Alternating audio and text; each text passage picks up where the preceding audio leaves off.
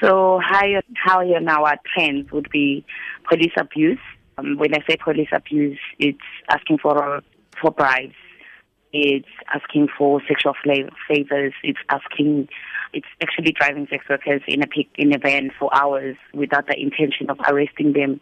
It's pepper spraying sex workers in their vaginas, on their bodies. It's unlawful arrest, meaning that it's arrests that are non-procedural and most of the time sex workers are kept overnight with no intention for them to actually appear in court. And then you move forward to the rapes that happen between clients and sex worker, unpaid labor that happens between client and sex workers. Physical violence is also included there. And then it's the general community in the form of discrimination and stigma. Sometimes it does turn violent as well, but it's the marginalization, isolation of, of, of sex workers just because of their occupation of being sex workers. The South African Law Reform Commission was given the task of actually compiling a report based on submissions done by the community in 2009. And till this date, the report has never come out. Deputy Minister John Jeffries at the AIDS conference indicated that the report had come to them because it's supposed to go to them. But then upon presentation to cabinet, it was taken back and it needs review. And he seemed to assume that what government is looking for is partial decriminalization where a client is actually criminalized and the sex worker is not with a deviation kind of program where sex workers are put into other work opportunities or other skills building, which is not what we're lobbying for as sex workers in the, in the sex workers education and task force, a sex workers education and advocacy task force in South Africa.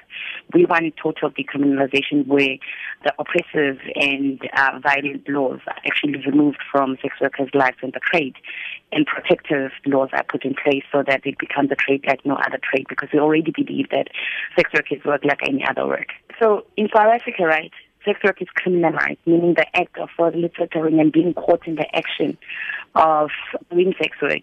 That is what is criminalized. It's not even illegal. It's criminalized. But then there is no sanction and there is no prescription of how the cases are supposed to be handled which then puts the pressure for police officials to try and arrest sex workers under the bylaws, whether it's loitering, whether they profile and use condoms as evidence, which basically means that there is no criminality in the act because they can never really find a person and say that because you're having sex with this person, it means that you have been paid for it and it means that you are now doing sex work that is very hard to prove. I think with advocacy for the sex work industry, it's always a step forward and a step back. So one day you have a victory, and then the next day something there is a backlash. Like right now we have a victory with the Mthethwa okay. but then we might have a problem where in some other place sex workers get harassed more by the police because as much as we would like to say that the community understands, there are people that really do want to leave their perspectives on normatives or how people are supposed to live their lives, and they bring this into their jobs. Hence, why the police keep on abusing and harassing sex workers. I wouldn't say. First of all, you must understand, sex workers are not homogeneous. They're not one person. They do not have one personality. They do not have one classification of where they come from. They do not have a one race. So as much, if you start understanding that, you'll understand like just like anybody. So for instance, let me try and put it into the nursing profession. Not everybody in the in the nursing profession came for one reason. So let's put that in people's minds. Not everybody who's in sex work came for the same reason. Sex work is not a homogeneous act. It is not a homogeneous personality of a sex worker, what a sex worker is supposed to be. A person might have a choice because they started domestic work and they realized that they were not earning much money and decided sex work is going to be better for them for provision for their, for their families.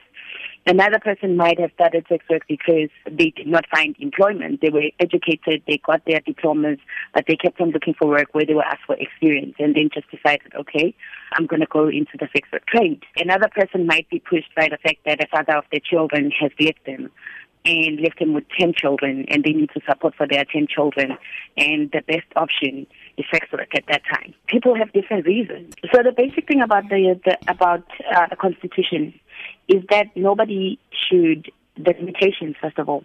Limitation is that nobody will be afforded a right that infringes on another person's right, right? So basically, all I'm saying to the community that uh, people need to look at the way that they actually take other people's rights. Because if they started doing that, then they will not infringe on sex workers' rights because of their trade. They will understand that just as much as they are, they are actually privileged to hold a certain right within the constitutional book or within legislation, the sex worker has the same privilege. Nobody should be above another person just because of their trade. Basically, what I'm saying is that sex workers' rights are human rights. It's the same rights that you have. Sex workers are human beings. Sex workers are mothers, brothers, cousins, wives, lovers. They everything that you are, and there's no classification that can be put on a sex worker because it's anybody from your community who's just choosing to do sex work as, a, as work. So we do community consciousness, which is what I'm currently doing, but it's also called media advocacy. We do awareness programs with the community. We do sensitization for the police officers and other different departments. We partner with different partners that gives us uh, that can provide services for sex workers on the ground. We have creative spaces, which is a safe space for sex workers to come into and share their problems, share their views, give us the next steps that they would like to see in our programs. We also lobby officials in government, lower government, local and parliamentarian as well. The future, my hope for the future is that this year, first of all, ANC Women, ANC Women's League and ANC, they're going to, to go back to their policy. A few years back, the ANC Women's League had put decriminalization as a suggestion on their gender policy. We want them to take that back on EFF as a party as well had at some point had uh, protection for sex workers and decriminalization because it's a trade.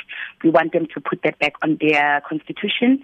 We want the report, the SALAC report, the South African Law Reform Commission's report to be released to the public for debate so that people can and we can finally actually realize this decriminalization that we've been fighting for for so many years.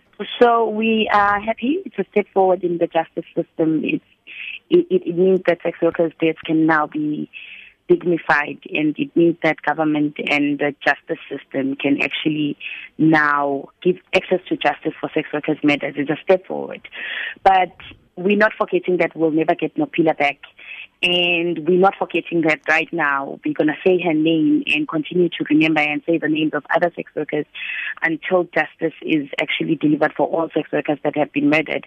And it means that now we're just crossing our fingers again that the sentence is is harsh. We don't want a sentence that is going to be is going to be very lenient to Mthethwa because then it doesn't really set up a, an example, but then there's no example that has been sent up for any gender-based violence in South Africa. So we wish just for a harsh sentence that he deserves for the brutal, brutal murder that he committed, and maybe compensation for the family. Hey.